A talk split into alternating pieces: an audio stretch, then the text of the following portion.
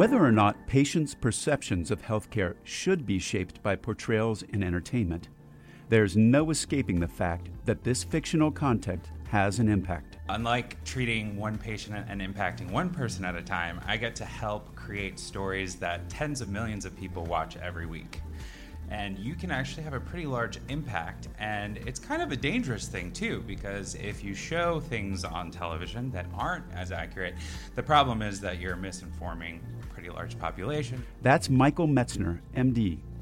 In part one of this episode of Moving Medicine, a podcast from the American Medical Association, Dr. Metzner is joined by Jean M. Farnan, MD, MHPE to discuss the effect of entertainment and social media's portrayals of medicine. I'm your host, Todd Unger, Chief Experience Officer at the American Medical Association. Here's part one of the discussion. Our first moderated question is for Dr. Metzner. Um, how do you balance giving a factual account of a medical topic while working within their allotted time limit and fitting it within a dramatic narrative? How do you approach what content to include in terms of the medical depth with the time that you're given? I get this question a lot. I think I have one of the best jobs in the world uh, because you know, unlike treating one patient and impacting one person at a time, I get to help create stories that tens of millions of people watch every week. And you can actually have a pretty large impact. And it's kind of a dangerous thing, too, because if you show things on television that aren't as accurate, the problem is that you're misinforming pretty large population, and they come to their doctor and they're like, "Well, I saw it on Grey's Anatomy." So, uh, this is actually a really important question and something that our team at Grey's um, cares a lot about. Uh, you can watch a lot of television shows and being healthcare providers or with medical school. Uh, a lot of times you're like, that's never going to happen. Uh, but you'd be surprised. Actually, we have a team of physicians who work on Grey's Anatomy, we, me being one. Uh, we have four full time doctors, four consultants in all different specialties, and then we actually work with experts around the world. So, although you might say, oh, that's never going to happen, almost 99.9% are actually based off of case reports, where yes, it is that one in a million. Yes, it's probably the one in a million in the one in a million, but a, a lot of times it actually has happened, which a lot of people are surprised when they hear that. But anytime I'm asked this question, I, I, it comes down to there has to be a balance between drama and reality in medicine. You know, we have all these people who watch the show, and if we were to follow the real protocols of what we do, of let's say, if we were looking at the immunofluorescence of a biopsy sample, which takes eight hours in order to produce a result, we wouldn't have a million people watching the show, right? So we have to make it very dramatic and engaging, but we also try and create, uh, you know, it rooted within science. So uh, that it's something that we're always working on. Um, yes, we do ch- time jumps of what would be in reality. You know, someone who's extubated minutes after they just had open heart surgery you know, sometimes it can happen, but on our show it always happens because they have to speak. so uh, yeah, we, we do though. Uh, it is it is a fine balance, and um, the way that we come up with the stories actually, we'll either have writers who have read something. Uh, on BuzzFeed or in the New York Times, and then we'll we'll delve in to see what the validity of that is, or for the stories we have our own experiences. A couple of the stories this past season were actually based on patients that I had uh, in San Antonio. So, again, it's a balance and it's a very hard, uh, teeter tottering kind of thing to do, but we do our best. Yeah. Mm-hmm. Nice, thanks. Um, so, this next question is for Dr. Farnan. Uh, how can we use social media as a platform to connect to a wider, non medically oriented audience while still maintaining accuracy and professionalism. I think it's really ironic. And when I think about, you know, you guys are rising M2s, you finished, you graduated med school in 2016. Um, the the evolution of the topic around social media and physicians and professionalism has really, I think, has had sort of a meteoric acceleration. When I started doing this work, you know, circa 2008, um, my interest in the area actually started because of a video that our medical students, then rising M2s, had produced and posted on YouTube um, to the shock and awe of many faculty at the university, including the Alumni Association, um, which re- required a lot of response. And um, and now, you know, just in you know nine years, ten years, the the sort of evolution of the presence of medical students on social media has really exploded and changed a lot. And so, and I think that the initial sort of policy statements and positions of medical schools was very much one of punitive approach and you know sort of keeping students aware of what their presence should be. And I think now we're really evolving into thinking about, you know, how do we really encourage students to become not only, you know, physicians and scholars and educators, but also advocates. And social media has been, I think, an incredibly powerful tool for advocacy. So in terms of your, um, so in terms of your question, so you know, how do we encourage students to be, you know, take a role in the conversations that are happening on whatever platform you're using um, in a way that's both professional and also a way that ac- accurately represents information. Um, I think first, is, first and foremost is to take a step back and think about you know what you're putting out there yourself and how you are doing it. And I will say that you know one thing that's different about being a physician, and I know you all are at sort of various levels of training, is that you, you know we don't get to take it off when we leave, right? So you know there's only like two professions where you theoretically quote, quote unquote change your name, right? And it's like the priesthood or the clergy and, and being a physician, right? And you are Dr. So and so in the hospital and Dr. So and so outside of the hospital. And it very much impacts the representation and how people interpret our messages. So I do think that thinking about what you're posting and in what role you are posting it in, right? Are you posting it as a medical student or are you posting it as, you know, an individual who happens to feel one way or another about a certain, you know, social or political issue?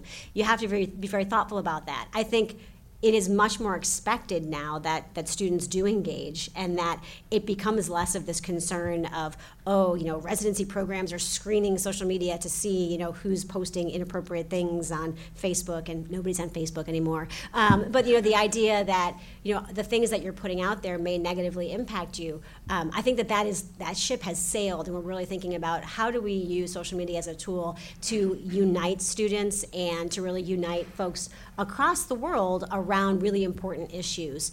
Um, you know, hashtag women in medicine, hashtag I look like a surgeon. Like there's lots of really important initiatives that have developed that have been grassroots for students.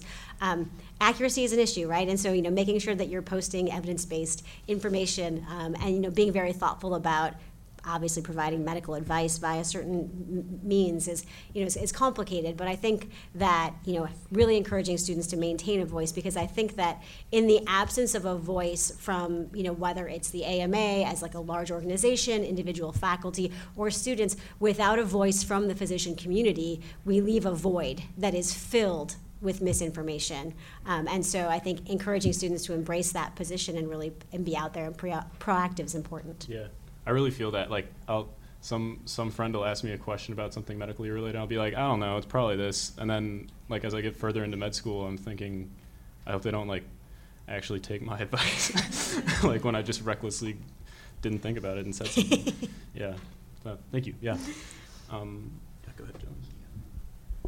So this next question is actually for both of you. Um, how do you approach trying to cover a more ethically sensitive topic? Maybe something along the lines of physician assisted suicide or abortion or any kind of ethically sensitive topic. So, we actually, I don't know, how many of you have watched Grey's Anatomy? Yeah, uh, okay, so we probably all have watched it at some point in our life. Anyone still watch Grey's Anatomy? Okay. So this season, I think we did one of the most amazing jobs on a really sensitive topic. And if you haven't watched this episode, I'm, I'm pushing the show on you right now, but you, you have to go watch it. It's called Silent All These Years. And it follows this woman who was sexually abused. Um, her husband was out of town. She was out drinking with her friend. She was walking home, and then she was raped in an alley. And you know, when we talk about these kind of sensitive issues, and we've of course Grey's, we try and push the limit as much as we can. But this was a really important story. We did so much research. We spoke to so many survivors. We engaged so many organizations that focus on what are the needs for, for these kind of survivors. And we created a story that to this day, and I don't know how we're ever going to beat it. Like it was the most remarkable piece of television entertainment topic that I've ever had. I, I was so happy and humbled to be part of this team to create that story. And from that story, uh, other than we're now being considered for an Emmy nomination, which is awesome 15 years later. But um, You took care of the nation. It's time for the nation to take care of you. The AMA stood by America's physicians and patients during the pandemic, and we're not stopping there. We're fixing prior authorization, leading the charge on Medicare payment reform, supporting telehealth, fighting scope creep, and reducing physician burnout. It's time to rebuild, and the AMA is ready. To learn more about the AMA Recovery Plan for America's Physicians, go to ama-assn.org slash time to rebuild.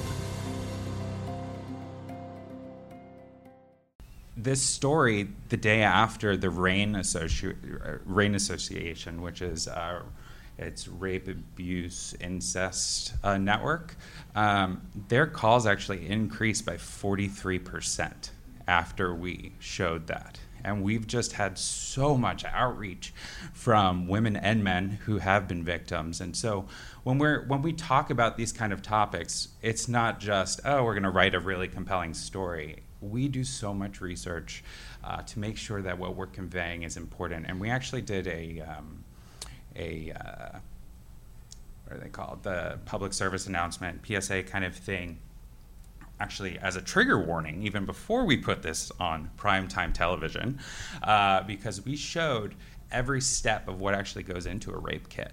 It's the first time in TV history that we went through each of those steps. And watching it, I've probably seen it about eight times now, and every time I'm like choked up. But um, the power of that and empowering those survivors is it's just amazing that we have that we have that modality to reach so many people. Yeah. Thanks. Yeah, same question it's a little bit more complicated, I think, for the individual student, and you know, ethically charged and sensitive issues come up constantly, right? And I think that we're all very aware of, you know, the current conversations about reproductive health rights, um, and a lot of, you know, other conversations. I mean, the, you know, the the discussion on social media right now about the protest that's going to happen here tomorrow, mm-hmm. um, and so, you know, I think the issues about universal payer, um, and so I think that for an individual student, you know, it's a little bit more difficult um, when you try to navigate these waters because they really are issues of representation. Um, and there are actually legal precedents about, you know, what an individual student can do um, for, you know, in their role as a student of X institution. How many of your schools allow you to protest with your white coats that are, that are branded?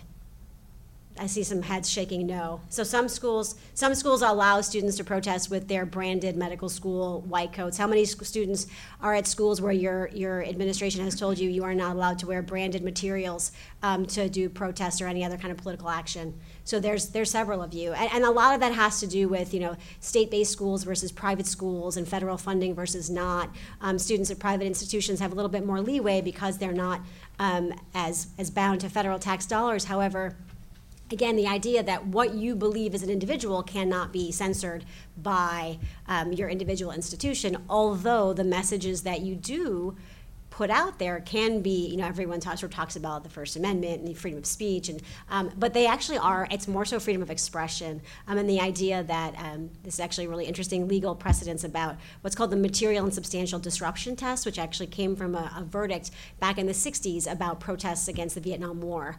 And so, you know, if what you are doing is substantially disruptive enough to the rest of your classmates to impact their education, then then the school can actually sort of rein in the message that you send. So having all that context in the background, I think it's very important to you know make sure that you understand what the policies are at your individual institutions. I, am sure you know if you follow anybody who's present, um, who's very active on you know Twitter or any other social media platform, you'll often see like tweets are my own and do not represent the views of my employer. I think every single person sort of has that in their in their byline, so that that individuals are aware that you know these are my pers- you know personal political viewpoints. I think also if you are kind of wading into that water of you know social media, how what do you want to put out there? Do you want to put everything out there? Some people keep their personal personal um, and their professional identity is very separate. You know, maybe I don't want everybody, you know, following me to see my son's graduation, you know, or like how I feel about baseball because in Chicago that's very polarizing. Um, and so, go White Sox. And so, um, you know, you have to make those decisions. I think, you know, before you are sort of deciding to kind of wait, you know, get into that water. But once you do decide, then I think that you know being true to what you believe is incredibly important, and you know really having authentic, you know participation in whatever thing it is that you are passionate about. And I think this is really going to be what moves us forward as a community of physicians. I mean, there are a lot of things right now that are, you know, in the in the ether of, you know, social media that people are discussing and people are not afraid to share their views about it. And I think that I would encourage all of you to once you sort of know, you know, what your policy-based limitations are at your individual schools is to advocate as strongly as you want for things that you believe in because i think that that is really important because we should advocate for not only ourselves and our personal views but advocate for our patients which is the most important thing so this is another question for both of you uh, so pertaining to how media and like big media such as Grey's Anatomy and even our personal social media um, can affect public perceptions or patient attitudes. Um, how do you view the impact of media in in like in terms of I'm thinking in terms of chronic illness or terminal illness or uh, things where we take this. Uh, there's generally an approach that like we need to be fighters and we need to like go for it and give it all we got. Like um, I, a specific example I'm thinking of is Alex Trebek recently was diagnosed with stage four pancreatic cancer. Uh, people with his condition, about nine percent, have a a good outcome, don't aren't, aren't killed by it immediately. Um, and his his immediate reaction was, "I'm going to fight fight with it," uh, and he thankfully managed to to. Ma- and he's, I think he's in remission right now, if I if my news is correct. Something. Um, but so for something like this, we have we have so much emphasis on being a fighter. Uh, when when is it appropriate to do we do we overdo that um, do we, yeah, I don't know. What are your thoughts? Well, you know, on, on Grey's, we're storytellers. So I have examples where I could give you for both. You know, we have that patient who, no matter what, you know, they're they're going to fight for their life, and whether or not you know they make it or not, depending on that story. But we also have there was a another uh, patient this season where we, she was in a, she actually fell off a balcony. She was a day before her wedding. Uh, she ended up having her wedding in the ICU as they were taking her off life support. Uh, so, yeah, I know, very dramatic, but trust me, you watch that and you try to keep a dry eye. Uh, but yeah, no, to your question, I think it is important to show that story of, of both sides of the coin. I think uh, as a society, uh, I'm sure we'd all agree, a lot of people believe that, you know, this is one of the biggest problems within healthcare right now is that most of the cost is in that last six months of life. And we have the mentality that we have to fight no matter what, we have to do every measure that we can. Uh, being a general surgery resident, I would see this all the time where you'd have just the most dire situation and the patient was 89 years old, has dementia.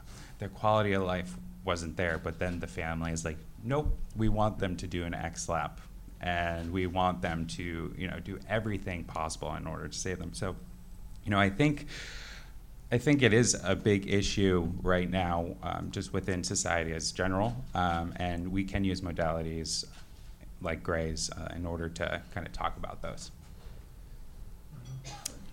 I think hope is a powerful thing, um, and I think it's. I also think that there are. I'm not an oncologist, but you know, several of my colleagues who are have very strong feelings about the idea of like the battle against cancer, right? Because it implies that if there's a fight, that someone loses, in, yeah. and um, it, it's not. I think more importantly, in terms of social media, it, it's less the idea perhaps of people with um, terminal illness. But I think the big concern really is around areas of chronic illness, and I think specifically thinking about you know in the context of the sort of opioid crisis, which is a big obviously hot topic right now that's being discussed. The idea of um, stereotyping or classifying patients by a diagnosis and, and, and providers and physicians and, and non-physician providers alike sort of having conversations about their impressions of individuals based on interactions i think can be very destructive um, to the physician-patient relationship and can, can cause a lot of distrust.